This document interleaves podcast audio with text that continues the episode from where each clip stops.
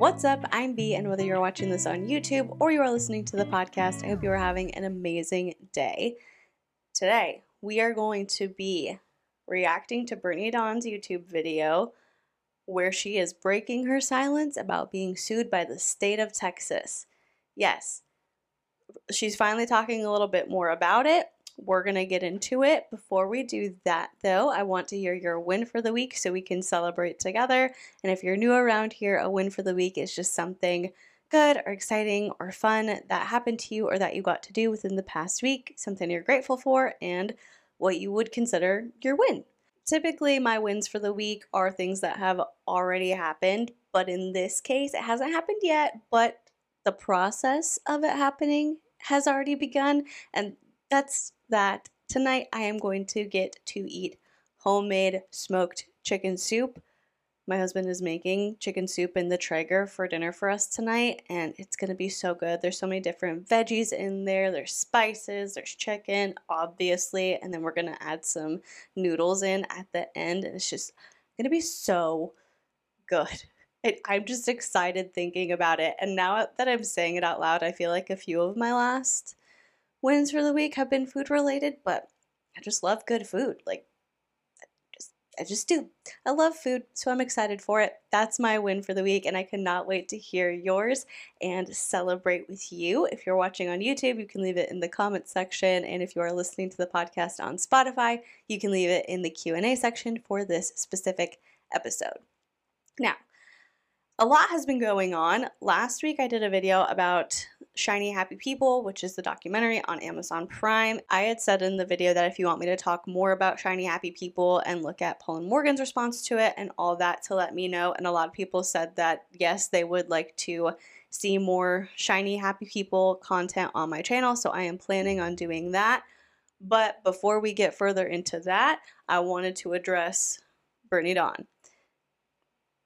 She settled she settled with the state. There's not going to be a trial. We knew this already, but now the settlement information is out. And so I am just going to read to you from an article from WFAA.com what the kind of most pertinent details of that settlement are because they explain it a lot more concisely than my long winded self ever could. Basically, Brittany Dawn has to pay at least $400,000 in penalties and restitution. And that number could potentially be higher if she doesn't meet all of her um, payments. Like there's a there's a payment schedule, so she's not paying it all at once. And so as long as she uh, abides by the settlement and follows the payment schedule, it will only be four hundred thousand dollars. But this is how it breaks down.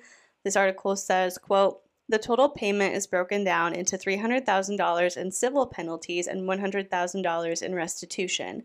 The judgment states she has to pay the civil penalties and restitution within the next three years. The $131,320 in attorney's fees levied against her will not become due and payable unless Davis fails to comply with the permanent injunctions levied against her. Through permanent injunction, the judgment states Davis may not offer or sell any nutrition or fitness plans with personalized nutrition assessments, reassessments, one on one coaching, or workout routines unless she will actually be providing them. End quote. And then further down it says, quote, another permanent injunction states Davis may not represent herself as having any special knowledge or training to address eating disorders when she does not. Davis is also forbidden from charging a shipping fee for goods or services delivered exclusively by email, the judgment adds. Davis also has to admit to wrongdoing, though the settlement says she was overwhelmed and didn't have malicious intent. End quote. Honestly, I'm not an expert on the legal system, so I don't know what would be a realistic expectation in terms of, of a settlement for this kind of case. But I did feel like that was just like a little bit underwhelming. I mean, I'm glad that she has to admit fault, and I am glad that she is paying restitution and she's getting a fine because when you mess with people's money, typically that's when they start to listen. That's when they, uh, you know, realize, oh, this is this is real, you know. So I am glad that she does have to pay those fines as well as the restitution.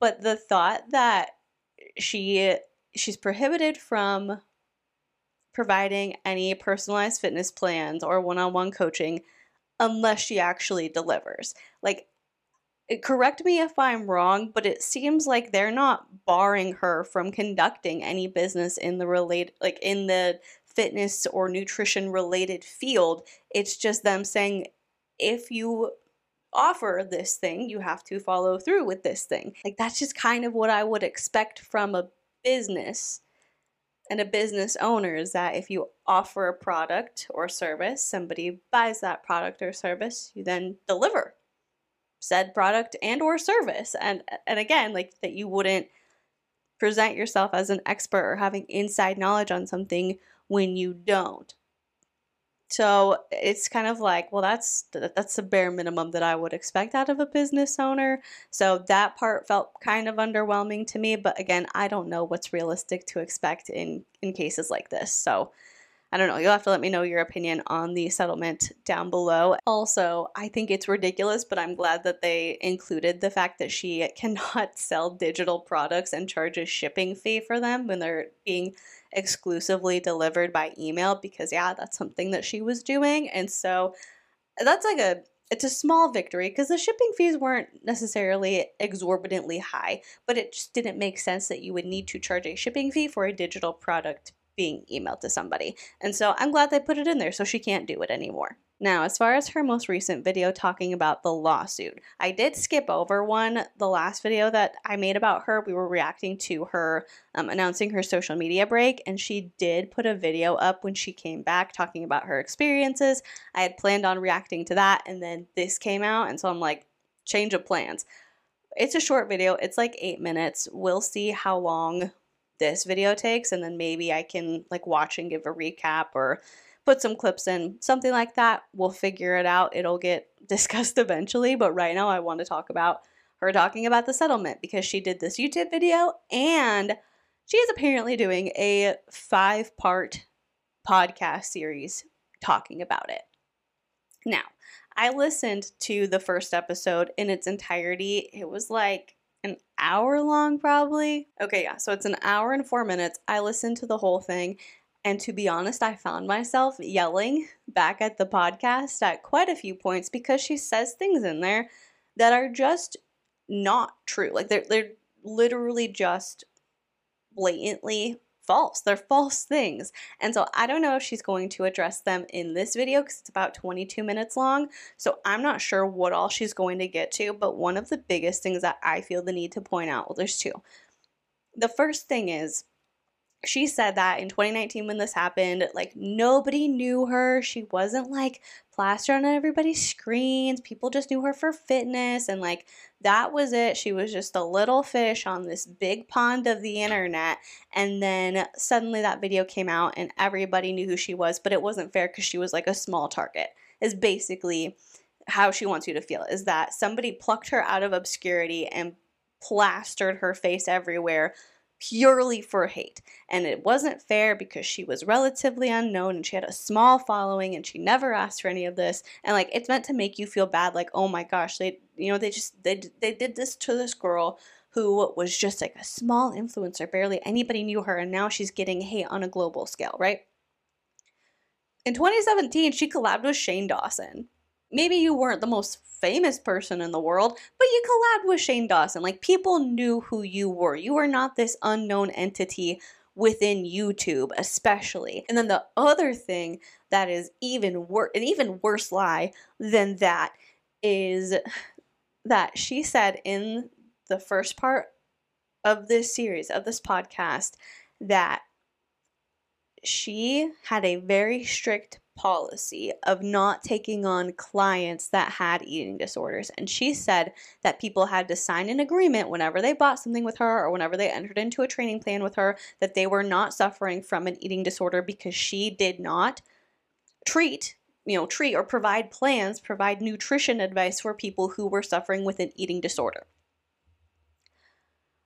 First of all, like if you follow Brittany, if you keep up with this stuff, like you know that that's not true. You know that she promoted herself as somebody who had overcome an eating disorder and could help you too. She was in hashtag ED warrior, all of this. And thanks to the Brittany Dawn Snark subreddit, we have a picture of Brittany Dawn selling merch for Brittany Dawn Fitness that says ED warrior. Like, you're telling me you're you want me to believe in the year of our Lord 2023 that you made no claims that you could help anybody with an eating disorder. You said you got an eating disorder?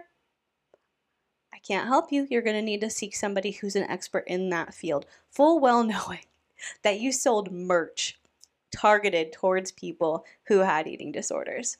Okay, what what what kind of world do we live in? Does Brittany Dawn think that she's so charming that people won't just like fact check this? Does she think that people are stupid? Is she hoping that the only people listening to her podcast are the people who found her after her fitness days? Because she knows that's not true. She knows people are watching her content and listening to her podcast and keeping up with her. She ref- she references all the online hate she gets and how she's going to be going after people on this on the Reddit on the subreddit. So she knows that people who know her past are going to be listening to this. And yet she wants to make a bold faced lie like that and just just expect expect people to believe it or expect it to not get attention. I don't know. I don't know the motive behind that, but that is a ridiculous and offensive lie. And you are calling the people who had eating disorders and did not get good results because you did not give them personalized fitness plans, you're calling them liars. You're saying that either they didn't exist or that they potentially lied to you about not having eating disorders. And so, if you defrauded anybody who had an eating disorder and bought your plan, well, my policy is I don't work with people with eating disorders, so they must have lied. Like that's that's the implication of that. So that was really frustrating to me. I wanted to address it because I don't know if she's going to be talking about it in her video. The podcast was with her and Jordan, and she's crying through so much of it. And I, at points, it did not necessarily feel sincere. I do believe that to an extent, initially, her taking on too many clients was not on purpose. However, how she handled it afterwards, th- those things that she did, they were choices that she made. And so, while maybe initially she really did want to help people, at a certain point, you have to know that you're overextending yourself. You have to know that you're overbooked, that you are not delivering, and instead of choosing to address it, you just continued going because you wanted to keep making money, right? So, while I don't think that maybe it started out as malicious or intentional or whatever, eventually it did get to a place where the things that she was doing were intentional. And so she's crying so much throughout this whole thing. And Jordan's saying, like, everybody makes mistakes. Nobody would want their mistakes put up on Front Street. You know, that's why we call them skeletons in the closet. It's because they're in the closet and we don't want people to know. And it's a, it's a lot of like trying to garner sympathy for Brittany. But I did not always feel that the tears were legitimate I felt like a lot of it was to give off this idea that she had just made an honest mistake. Things had gotten out of hand. And because of her being an imperfect human being, now she has gone through all of this torture and she's had to keep her mouth shut and she's been persecuted. And she kept talking about the age that she was when the investigation was opened and the age she was when she started getting sued, as if, like, we're supposed to feel bad that she got sued for doing something wrong because she was in her 20s at the time. Like, uh, if that's the approach that she was trying to take with bringing up her age so frequently, it didn't land with me. But she kept doing it. And so I keep saying, like, okay, well, that's the last thing I'm going to talk about. Let's get to the video. So let me actually hold myself to that because I am sure that some of the things that she talked about in the podcast are also going to be existent in here. And before we even get started, I was checking the volume on things and I watched like the first minute of this video and she's crying in it. Like she I am somebody who cries a lot. I well up all the time. I have cried on live stream before, but I will tell you if I'm editing a video where I am crying, I will not leave it in gratuitously. I might let some of it stay in so that way I am showing how like emotional I am about something or how upset something has made me because that's me being authentic, but I'm not to leave in extra minutes of me crying. And with Brittany Dawn doing this, she's already filmed the po- or she already recorded the podcast episode, so this isn't like the first time she's sitting down to talk about it, and yet she's still crying so much. It makes me wonder if it's genuine and authentic or if there is a motive behind the tears. All right, I got my note taking pen ready to go. Let's do this.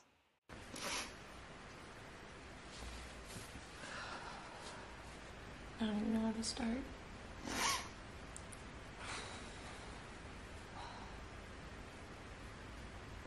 Introduce yourself.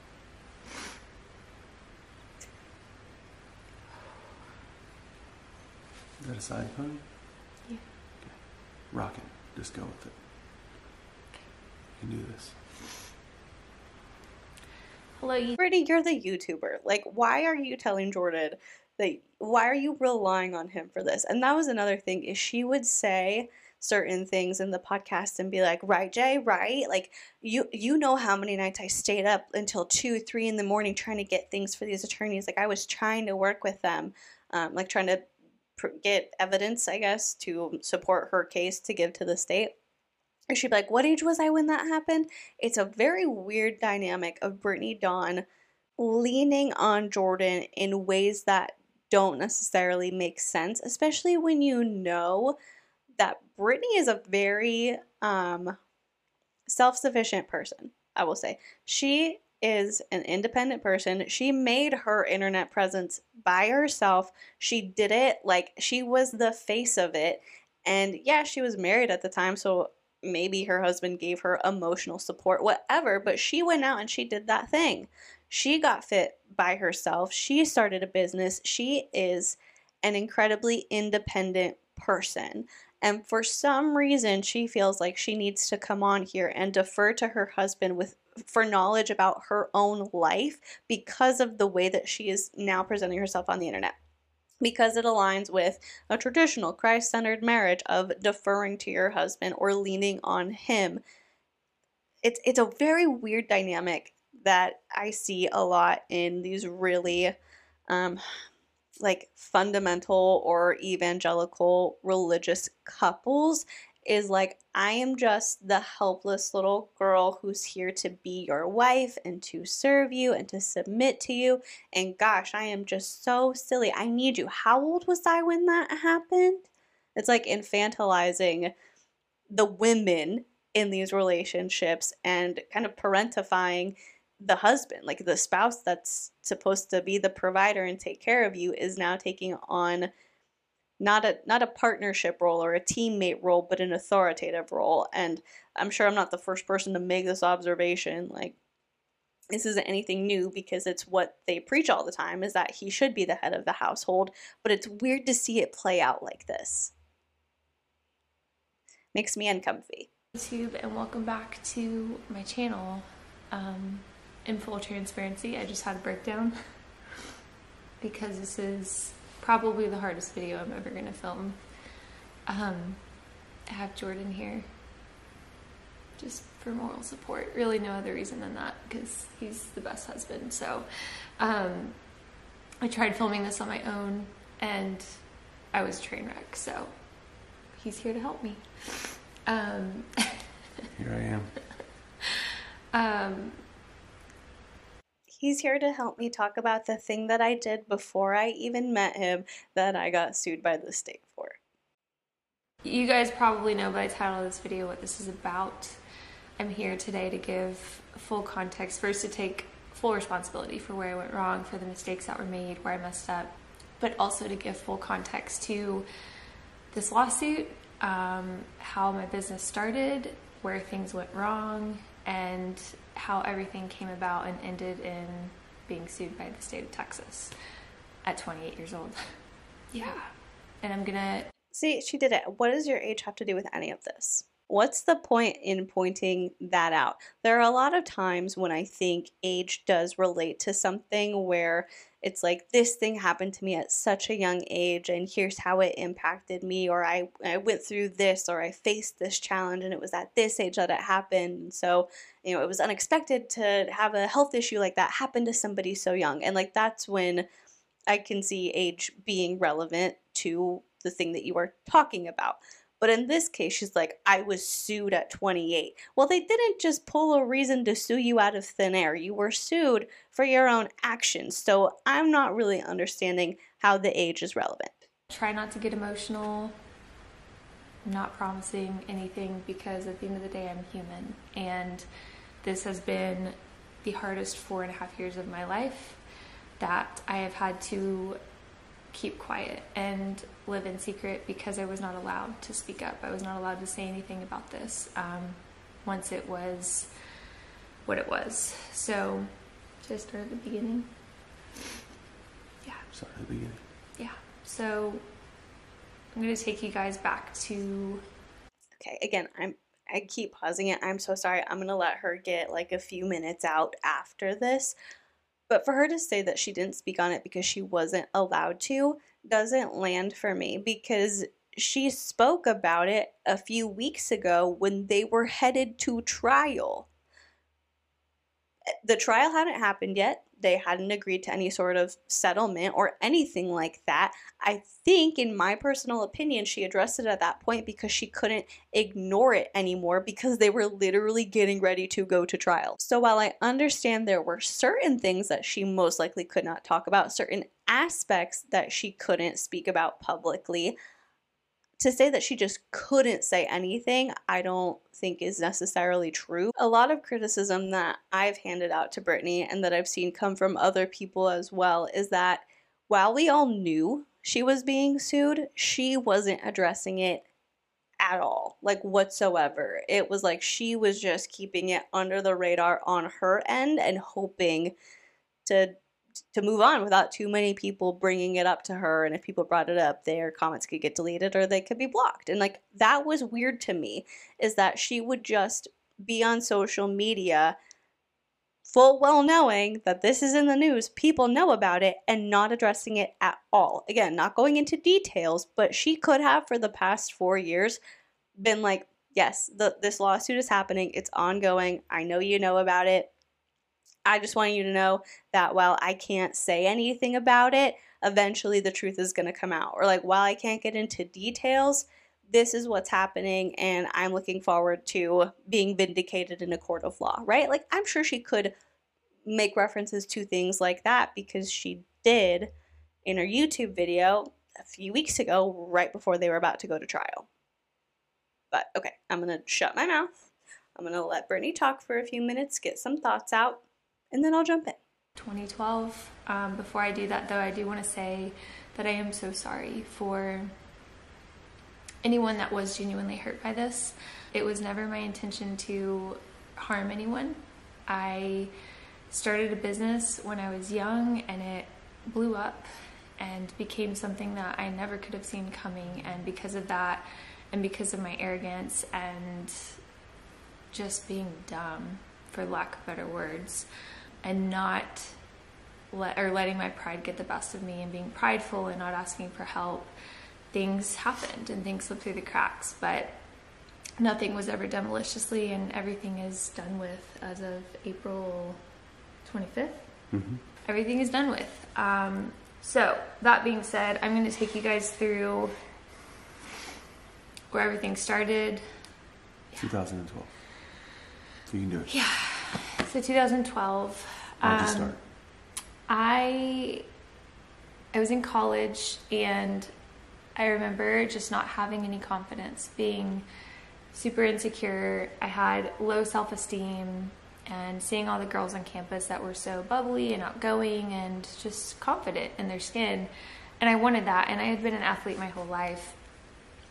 But I never had that because I was never focused on like aesthetics. I was focused on being quick, being strong, being powerful, but never like the physical appearance. And so I went on this journey in college after hitting a somewhat rock bottom um, and ended up losing weight, had a drastic transformation, which I will put here on the screen so you guys can understand what that was for context. Um, really didn't even look like my before picture, anything like I looked like two different people. And that was also kind of when Instagram started. So I remember I had shared these photos on my Instagram just to be an inspiration.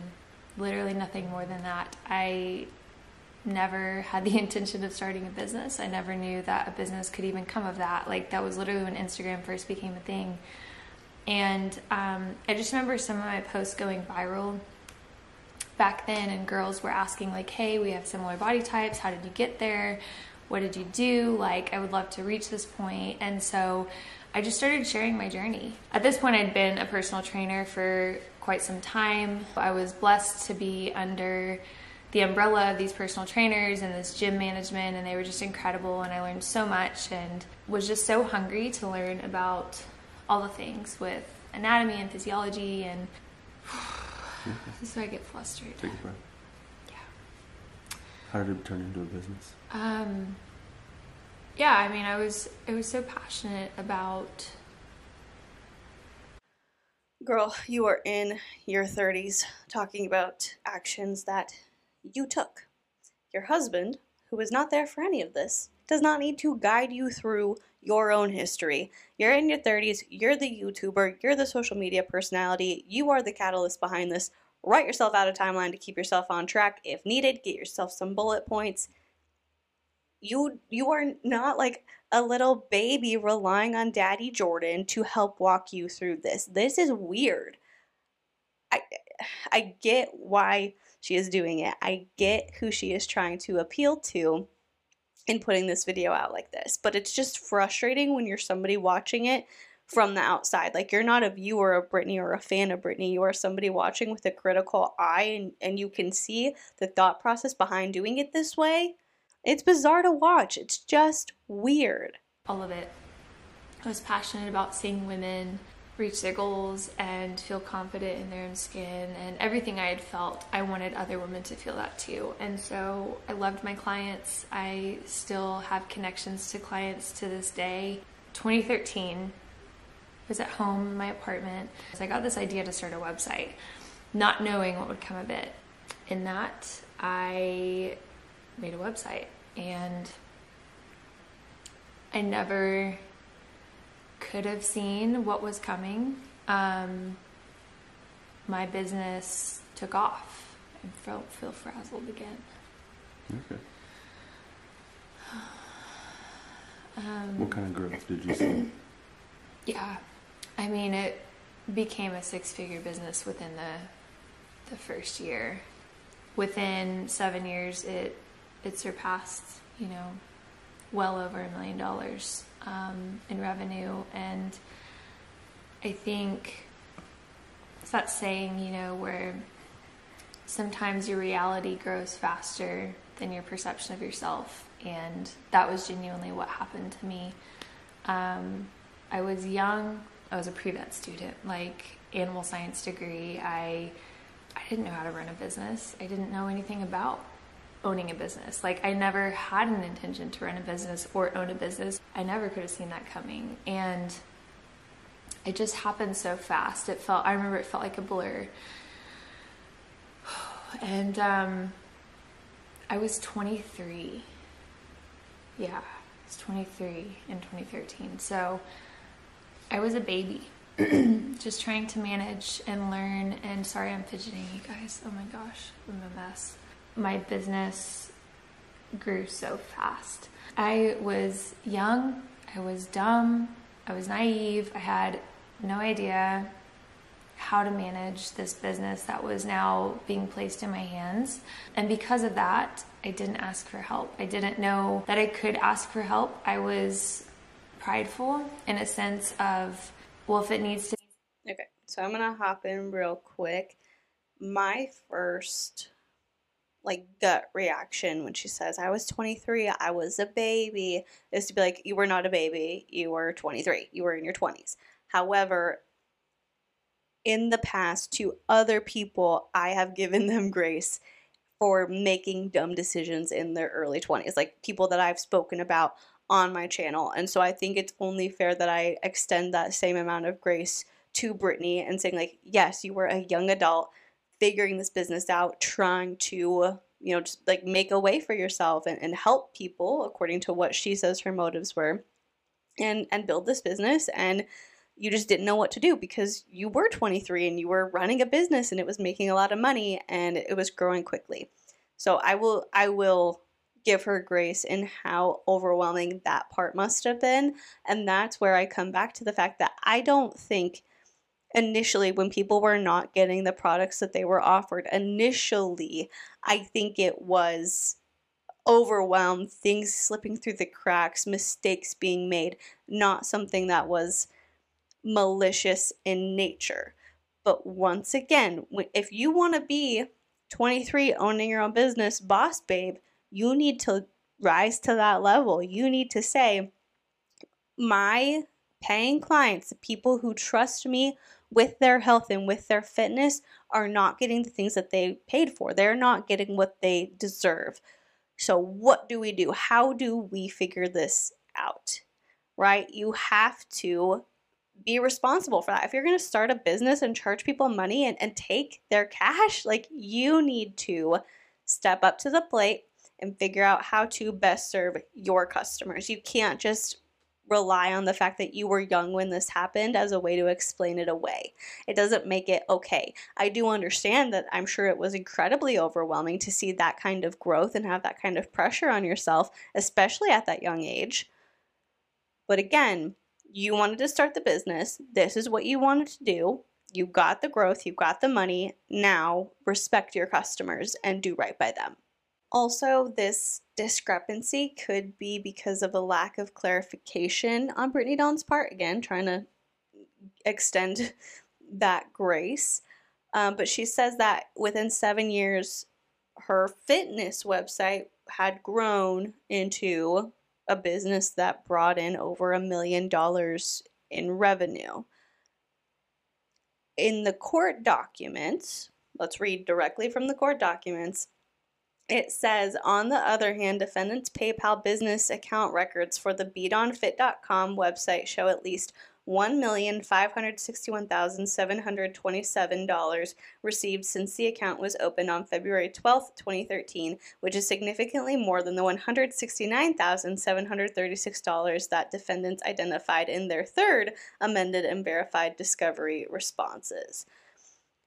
So I'm not sure if this reporting of money coming in was supposed to like was supposed to be related to a specific kind of product and that's where um, that's where Brittany thought the lower number was okay. But in here she's saying like it was more than a million dollar business. But in here oh people only paid me like $170000 for plans.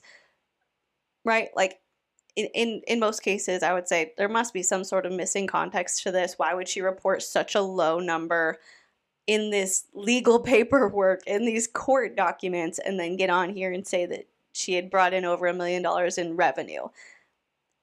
But because it's Brittany, I think it's just that maybe she was trying to be a little bit sneaky. She was accused in this paperwork later of um, attempting to obscure the truth by concealing relevant facts and documents. So I just wanted to point out that discrepancy. To be done, I'll just do it myself. I, I just wanted it done the right way. And I didn't realize at such a young age that you can entrust those tasks to other people. I didn't realize that I could ask for help. I didn't realize that I could hire on a team. I didn't realize that those things were part of growth in a business, and I do now. It's a very hard lesson to learn. So 2019 was the moment that everything came to a head for me. Right. Mm-hmm. Yeah. Let's talk about it. Would you like me to talk about it? I can do it. Um, me help you. yeah. So in 2019, there was a prank video uh, that was put on YouTube uh, by someone with a platform, a pretty large platform. Um, and that person portrayed themselves as a father of a client of Brittany's. Um, they flew out to LA, uh, where she was uh, the face of a booth for the LA Fit Expo. And that person approached her and caught her off guard and accused her of scamming uh, his daughter. So, the expo, when this prank happened, first of all, I was completely caught off guard. My dad has always taught me that if you don't know what to say in the heat of a moment, it's better to not say anything than to say something you'll, you'll regret. And now looking back, that's biblical. I wasn't living for Christ then, and that's my testimony, and that's going to be the last video in this series. But it is biblical to hold your tongue if you don't know what to say in the moment. And so that's what I did. And of course, that came off as she's being silent because she's guilty, and the internet just completely manipulated that entire situation. He was very abrasive. I mean, he humiliated me. We will leave his name unmentioned because, truth be told, he doesn't deserve any more notoriety than he's already gotten by just having my name in the title of his video. Yeah. Hey, it's Kaley Cuoco for Priceline. Ready to go to your happy place for a happy price? Well, why didn't you say so? Just download the Priceline app right now and save up to 60% on hotels. So, whether it's Cousin Kevin's Kazoo concert in Kansas City, go Kevin, or Becky's Bachelorette Bash in Bermuda, you never have to miss a trip ever again. So, download the Priceline app today. Your savings are waiting. Go to your happy place for a happy price. Go to your happy price, Priceline. So I got back home from. Oh, so he got notoriety simply by putting your name in the title of a video. But again, at, at this time, you were just this unknown person. You weren't a big social media influencer. Yeah, you had a big business that was apparently bringing in over a million dollars in revenue, but uh, like I, w- I was just a small nobody. People didn't know who I was, and all of a sudden it was cool to hate me, and people were trying to cancel me. Which is it? Can, we got to pick one way, Britt. Also, the guy who made that video, he's a YouTuber named Cassady Campbell. I don't particularly care for his kind of content. He is antagonistic. Yes, he was abrasive. I cannot imagine being approached by somebody like that and being called out in such a public setting. Like that would be intimidating and overwhelming. But this wasn't just done out of nowhere. This prank, this video that he made, wasn't just like, I'm to make up a lie about Brittany and confront her in public and like try and, and humiliate her for my channel. In his video, he shows existing petitions and shares information about people who have reached out, who have been, who are clients of Brittany's, who have paid her for something, and then they claim that they did not get it. So again, it doesn't matter that he's like, well, this guy didn't have a daughter. He he didn't even have a, somebody who was related to him who was a client of Brittany, and so this is so ridiculous that he would do it. That that doesn't matter. The point of the video was to call attention to an existing problem that other people were experiencing. And it is just interesting to see her reaction because, again, I don't know how I would react in a situation like that, whether I was guilty of the thing or not guilty of the thing that I was being, you know, publicly accused of in this situation. But when he says that to her, she gets this weird look on her face and she's like, Are you kidding me? and walks away. And maybe she said, Are you joking me or are you kidding me? But just her response definitely a little bit odd. I'll show you a clip.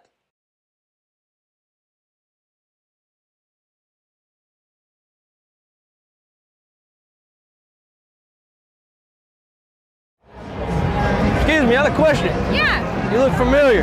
Yeah. You look like you stole my daughter's money. Are you kidding me? I ain't kidding you. Yep, you took $200. Hey, this woman took $200 from my daughter. Can I get my money back before I file a complaint on her? It ain't nothing with you, but the fact that she stole $200 from my daughter from her fitness plan, blocked her on Instagram, I'm gonna need you to step and why out of she hiding booth. back there if she can't handle it? I'm gonna need you to step out of the booth. All right, sir, because I'm about to call the police if I don't get my $200 back. Hey, I'm gonna call the police if you don't step out of my booth. Well, I better get my money back. I want to talk to her. Well, you're not gonna talk to her. Why do you got a problem with me? You got it's okay Because to steal money? sir, you need to people. calm down. Get a dip. You get a dip, sir. Come on down. Again, I don't know how I would react, but if somebody accused me of stealing somebody's money, I would be like, you must be mistaken. Like there must be some sort of miscommunication here. I don't know what you're talking about because I don't steal people's money. That's that's just my thought. California, and pretty soon after, like the next week, that video went live. I think that the the main thing that the video did that was um, that was unfair in this situation is the video perpetuated a false narrative that Yeah. that this was that Brittany was a scammer and that she was a fraud and defrauded people intentionally. Yeah. Um, the one thing that I know that I can speak of, speak on, probably better. You offered a product, people gave you money for that product. Not all of those people got the product that they were promised, and then when they reached out with complaints, they were largely ignored and were not given refunds that they should have been entitled to because they did not get the product that they were promised. So I don't know why we're getting on here and being like, he completely misconstrued the situation. I mean, I do because we're trying to deflect and explain away our bad behavior. People who have been following her since this happened and since long before this happened are going to know you know, not every single detail, but the core facts of what's what's transpired here. You can't just say things regardless of whether or not they're true and expect that to be the accepted narrative. better than Brittany can um, is that this situation was investigated by the state of Texas. There was never any proof that she intentionally defrauded someone Yeah. or scammed them. This was a simple situation Growth. of a Business business outgrowing its capabilities. Yeah. Um, Well, and, and me again, like, Once again, the intentional part isn't like the key factor here. Whether or not it was intentional, it happened. This is what went down.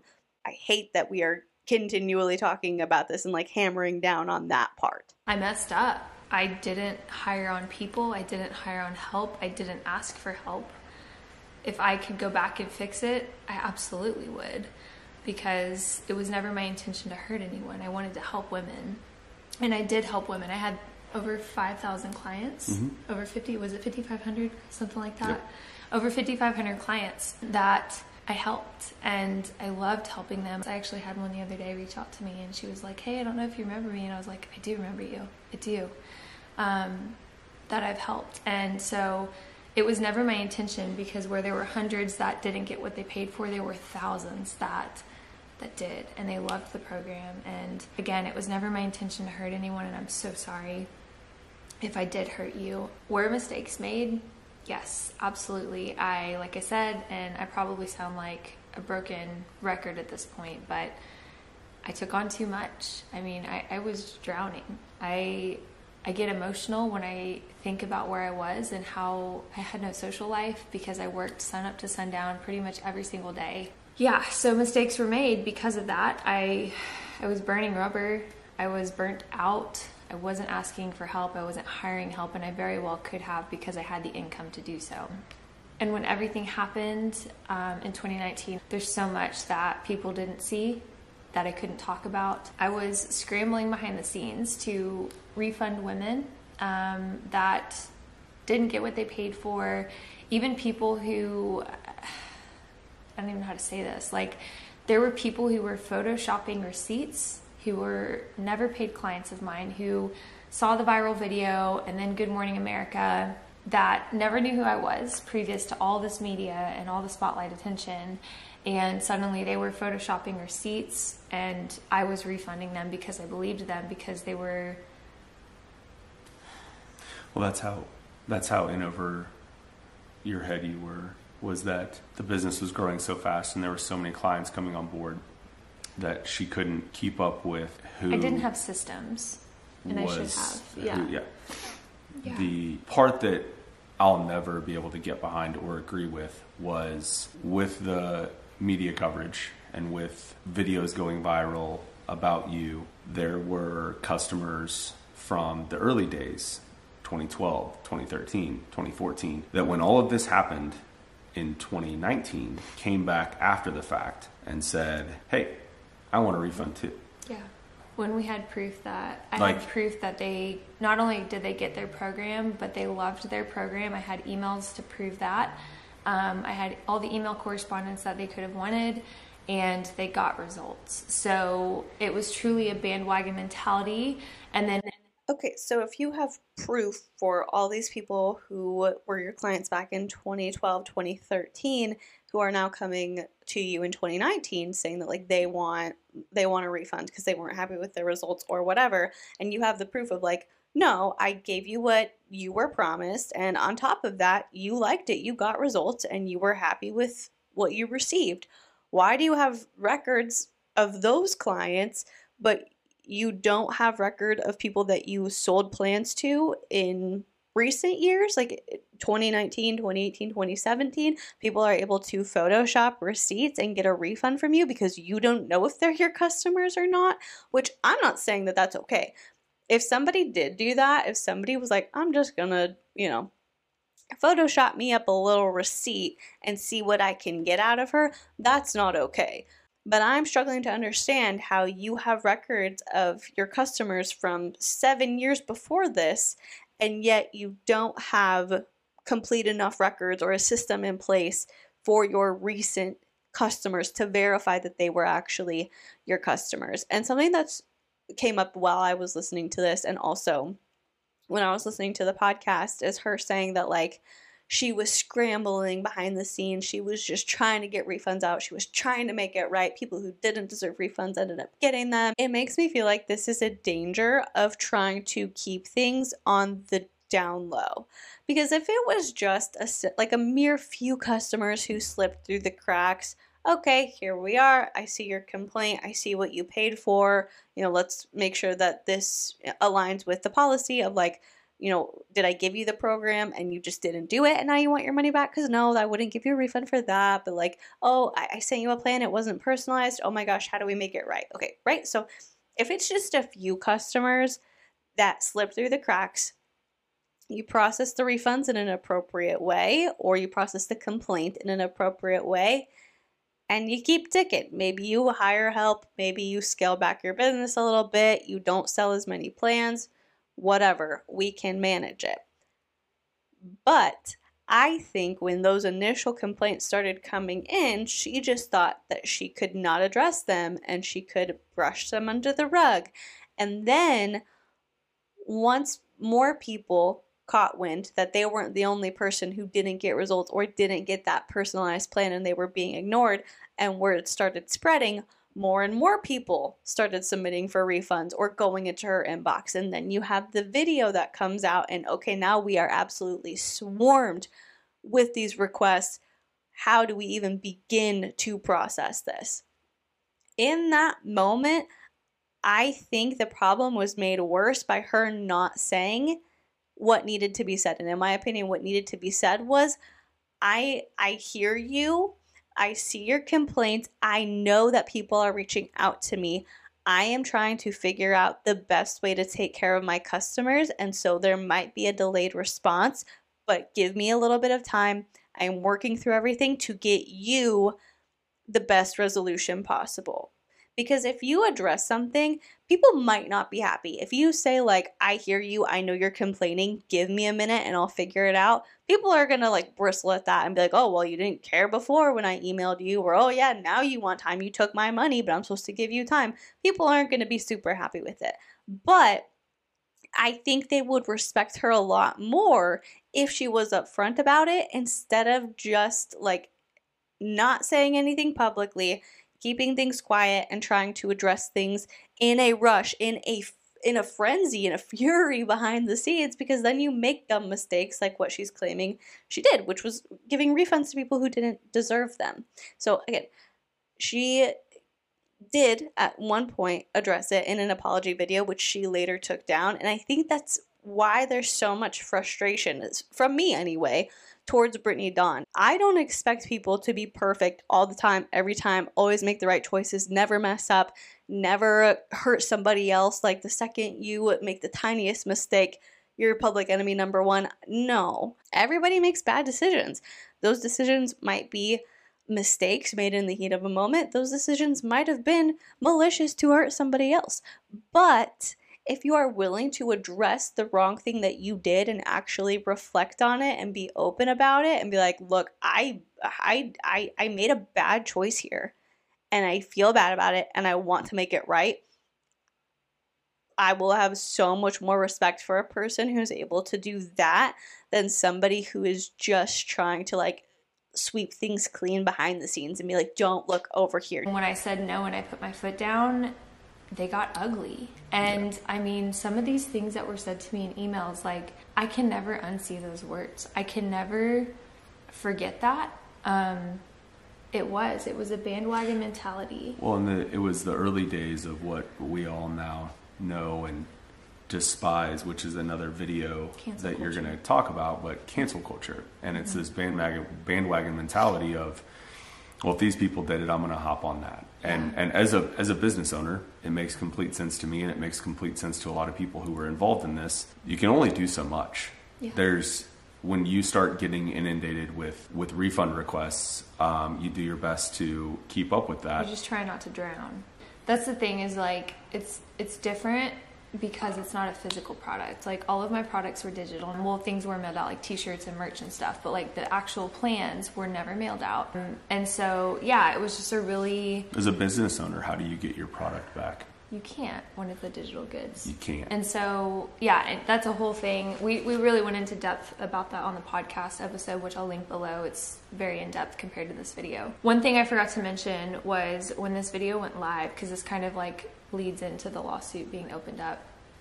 When that video went live, the, the prank video, um, he, well, I don't know if he did, someone started a petition called Stop Brittany Dawn Fitness Scams. And to give you guys context as to the cancel culture mentality, the bandwagon mentality behind this, 15,950 people signed that petition. That was like as of last week. I checked. I had Wait, it's still going? Apparently i had a little i know it's ridiculous i had a little over 5000 clients so that Ooh, you see how she slipped out of tearful Brittany to like, yeah, I know it's ridiculous. Brittany, because she was getting frustrated at this thing still existing, this petition still being there. Ooh, that was interesting to see. that is two-thirds of people who never worked with me who probably didn't even know who i was before this and that is why ultimately the state of texas opened up a lawsuit In 2019, when this incur when this occurred, the state of Texas uh, received complaints. They opened up an investigation. The state of Texas has the ability to bring criminal charges against someone should their actions warrant That- criminal charges. Yeah. It was determined early on that none of this was done maliciously. So the folks out there that think that Brittany's going to jail, um, last time I checked, you can't settle a criminal charge outside of court. no When you're charged with a crime, you go before a jury. You are either found guilty or not guilty of a criminal charge that then imposes a sentence. Um, that can be decided by the jury, that can be decided by the judge at any point from 2019. This was never a criminal case. This was always a civil penalty about the business and the way her business was run and the mistakes that were made. There was an should actual should it be should it have been determined that this was maliciously done and with criminal intent they would have charged her with a criminal charge. That was never done. So anyways that opened up the state of texas Okay. suing me at 28 years old what a wild ride. It's been since then uh, four and a half years. It's finally over with as of april 25th um, so a little over a month ago. Yeah.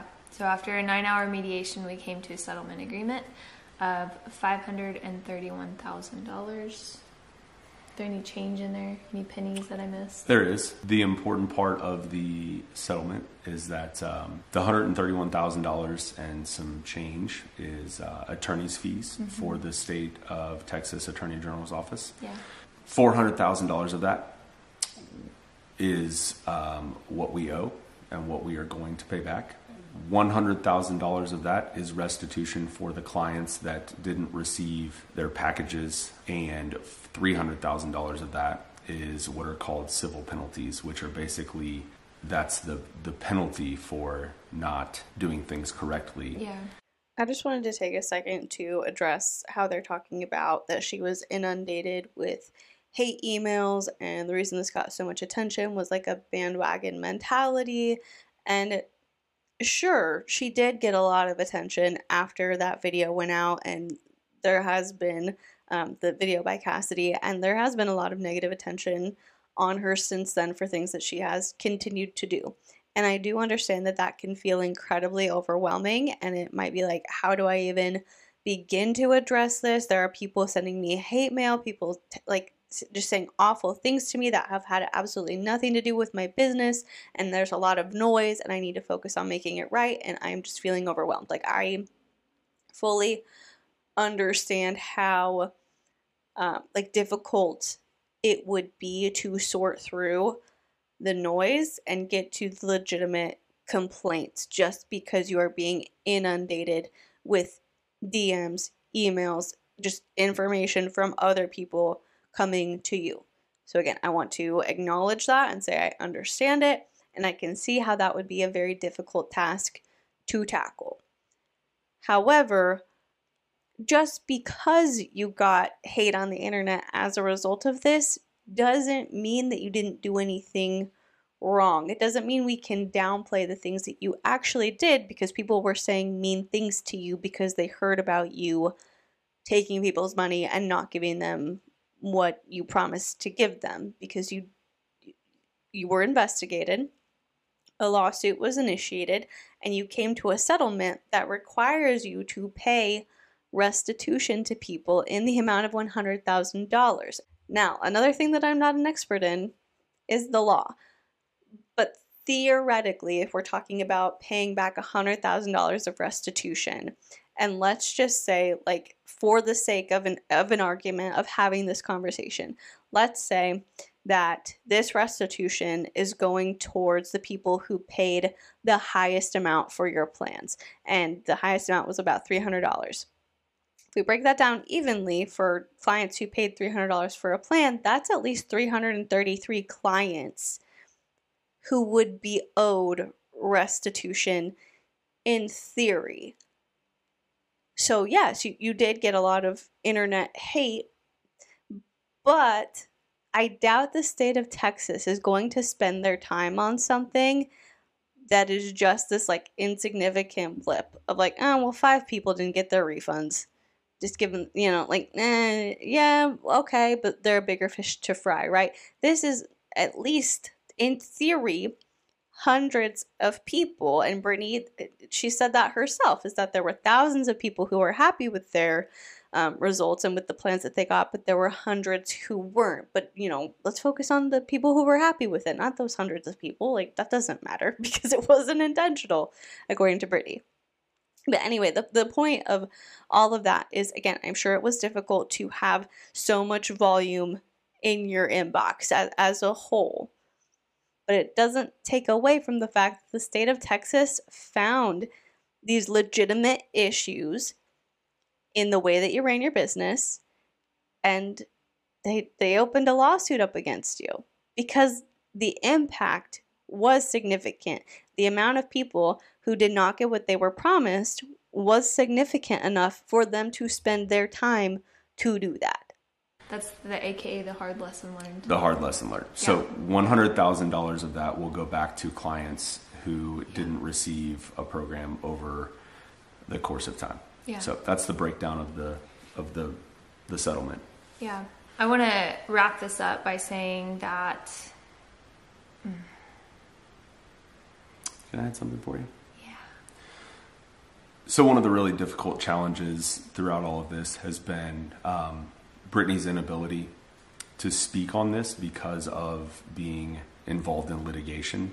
Um, there has been absolutely just ridiculous false narrative spread about her lack of cooperation uh, with the state of Texas um, and just failure to produce documents and all of this stuff. And none of that could be further from the truth. We submitted over 60,000 business records, even at one point offered the state electronic devices uh, that had all of the documents on them. There was full cooperation. Yeah. So there's some folks out there would like to watch a court proceeding and try to interpret legal jargon that's discussed by two attorneys on opposing sides and try to make a determination of what was said and what is happening and thus put forth a false narrative of that's not even close to what was occurring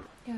to even to the point of mediation our uh, attorney had a great working relationship with the state of Texas Attorney General's office. They, uh, we very cordially came to an agreement uh, around this settlement, and it should be noted that our full intention is to pay back all four hundred thousand dollars. I think that uh, I'm really proud of you, and I'm really, I think that this video is really important, and the subsequent videos will address Okay, I don't think you need to be well versed in legal jargon to understand what it means when an attorney says, We've requested these things by this date. We didn't get them. They asked us for an extension. We gave them an extension. By the time the next due date came around, we still did not have what we needed and we were not getting what we needed. We weren't getting responses. And so at the 11th hour, we came, like, we got a response of asking for another extension. And let's go back to literally the, the thing that I read earlier from the court paperwork where they said Defendants have attempted to obscure the truth by concealing relevant facts and documents. Defendants have thus far avoided answering questions or producing documents that would reveal the full extent of their online fitness business and failure to provide the individualized nutrition and fitness training and coaching to consumers, including vulnerable consumers with eating disorders. So th- that's a, a ridiculous online rumor is that you weren't being super cooperative. Now, at 11:15 at night, Your Honor, they also e-filed a um, this uh, re- defendant's response to the motion to compel. And Your Honor, we, uh, you know, plaintiff takes some issue with the way that that the that things are characterized as far as the timeline and extensions. Um, you know the factual summary in there is is inaccurate and incomplete um, defendants seem to imply that they had made efforts to you know seek an extent a fifth extension and that uh, somehow that that fourth deadline was maybe the plaintiff's fault that that the responses were were deemed late uh, but I don't see any argument at that stage as as as warranted, Your Honor. We you know they've already removed their objections from the first amended responses in exhibit g. Uh, they waived their objections. Um, it you know the, the simple fact of the matter is plaintiff didn't agree to yet another and more continuances. You know plaintiff had been waiting long enough to get these documents. Um, you know and then in exhibit g it's interesting in that some of the arguments that they make in this response to the motion to compel your honor is you know, basically saying that in order for them to fully respond to inter- interrogatory number 5D and number 7, that they would have to review more than 50,000 pages of documents and look for information about individual consumers. And it's interesting because this is the first time they're saying that, you know, in that exhibit G, they said they would supplement after they review their documents and they would provide a customer list with you know names and dates. And now here they are at the 11th hour before a hearing on a motion to compel basically making it sound like well the plaintiff can do this work for themselves. We'll just provide them all the documentation and they can they can come up with with their own list. Well that's not what they said in response to exhibit g. And i would argue that texas rules of civil procedure 193.2 and 0.3 make it very, very clear that a party is required to produce all information requested unless the party serves a timely objection or assertion of privilege, neither of which happened in this case. Uh, other things that are completely unacceptable that have happened since 2019. I can confidently sit here today and say that I've learned from this hard lesson. I've learned from my mistakes. I've learned from my errors. I don't know what the future looks like, but I know that from this moment forward, this is in the past. And Jordan just kind of shared a little bit about what the upcoming videos are going to be about. Um, I don't say it lightly when I say that the last four and a half years of my life have been a living hell, and it's time for it to be brought to the light. There have just been some awful things that have been done to us that have all stemmed from hate threads, from people that just don't like us um, for whatever reason, and that does not deserve a place in this video. But what I can say is that I'm sorry. I've learned from my mistakes. But from this moment forward, I'm moving on. This is in my past. I have every right to move on. It's been almost five years. It'll be five years in January next year. I didn't scam anyone. I didn't fraud anyone. I'm not a scammer. I'm not a fraud. I'm not a grifter. And I'm done tolerating being called that by people online, by news headlines, by articles, by other YouTubers, by other people on TikTok who are really just ultimately chasing this story for clout because at this point it's become a clickbait title. I am I'm so proud of the woman that I am today. I'm I'm so proud of how I've handled myself, how I've carried myself with such grace through this fire. Mm-hmm. I'm so proud of myself for the growth that I've encountered. I have faced some hard, hard things at 32 years old. I would not be where I am. I wouldn't have made it through the fire without smelling like I'm so sorry. I'm like smiling to myself because, as most of you know, my husband and I did kinship foster care, and to like back in 2021. And to this day, we still quote some of the things that the kids would say to us.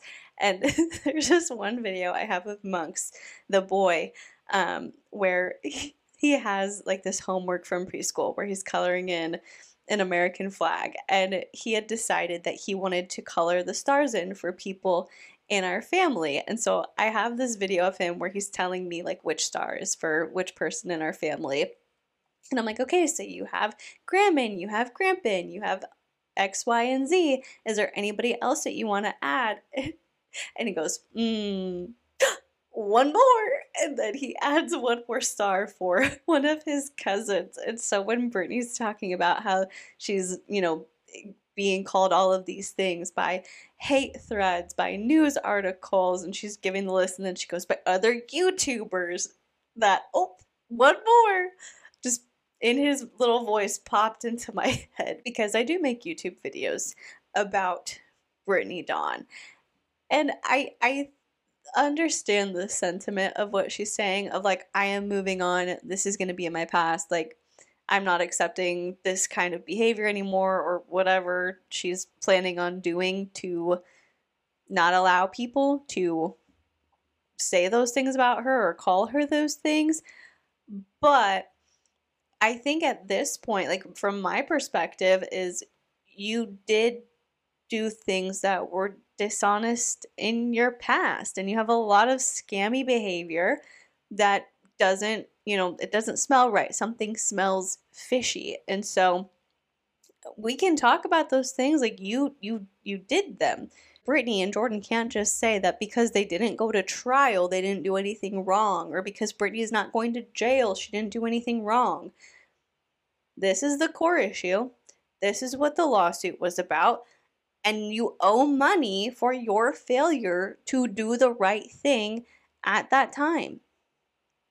And so, no matter what way you slice it, what way you present it, that, that's just the, the facts of, of what's happening. But the point that I'm trying to get to is at this point, I do think there can be a little bit more of forward movement in Brittany Dawn's online presence because at this point, she has agreed to pay restitution and people will be getting money. Does that change her past actions? No, but it is something that has occurred that is in an effort to right the wrongs that she has done. And once again, I don't think people are just like that their character or credibility or reputation should be ruined based on one mistake or a series of mistakes or something that you did wrong.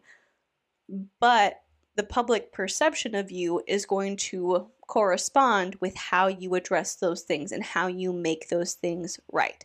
So I do think she's, you know, taking a, a good step in coming to this settlement and agreeing to pay the money back. And I hope that the people who are owed that restitution feel like a little bit of justice has has happened and, and they're going to get their money.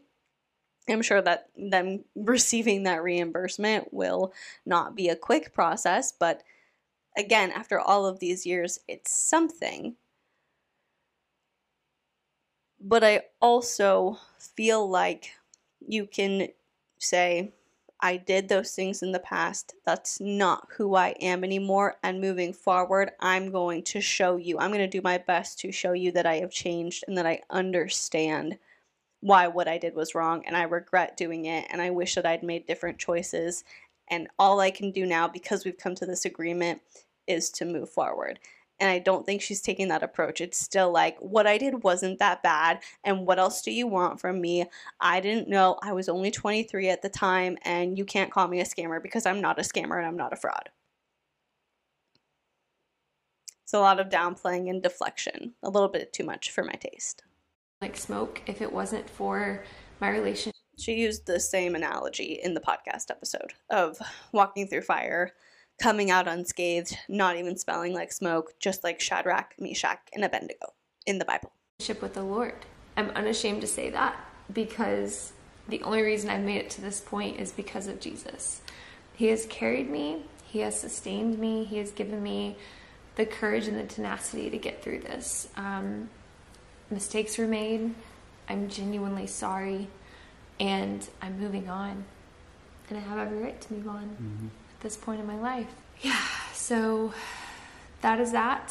Um, our camera's about to die, actually. So that is the end of this. Um, this will be a five part series, possibly six parts in case this is a two. I need my Brittany Dawn bingo card. She made reference of a camera issue. This video becomes two videos. This is the beginning of some pretty intense conversations that I am ready to have, as hard as they are. So, okay, well, we'll see you guys in the next vlog. Bye. Alrighty, so that video is basically a condensed version of the podcast. It was a lot of the same talking points, a lot of the same examples.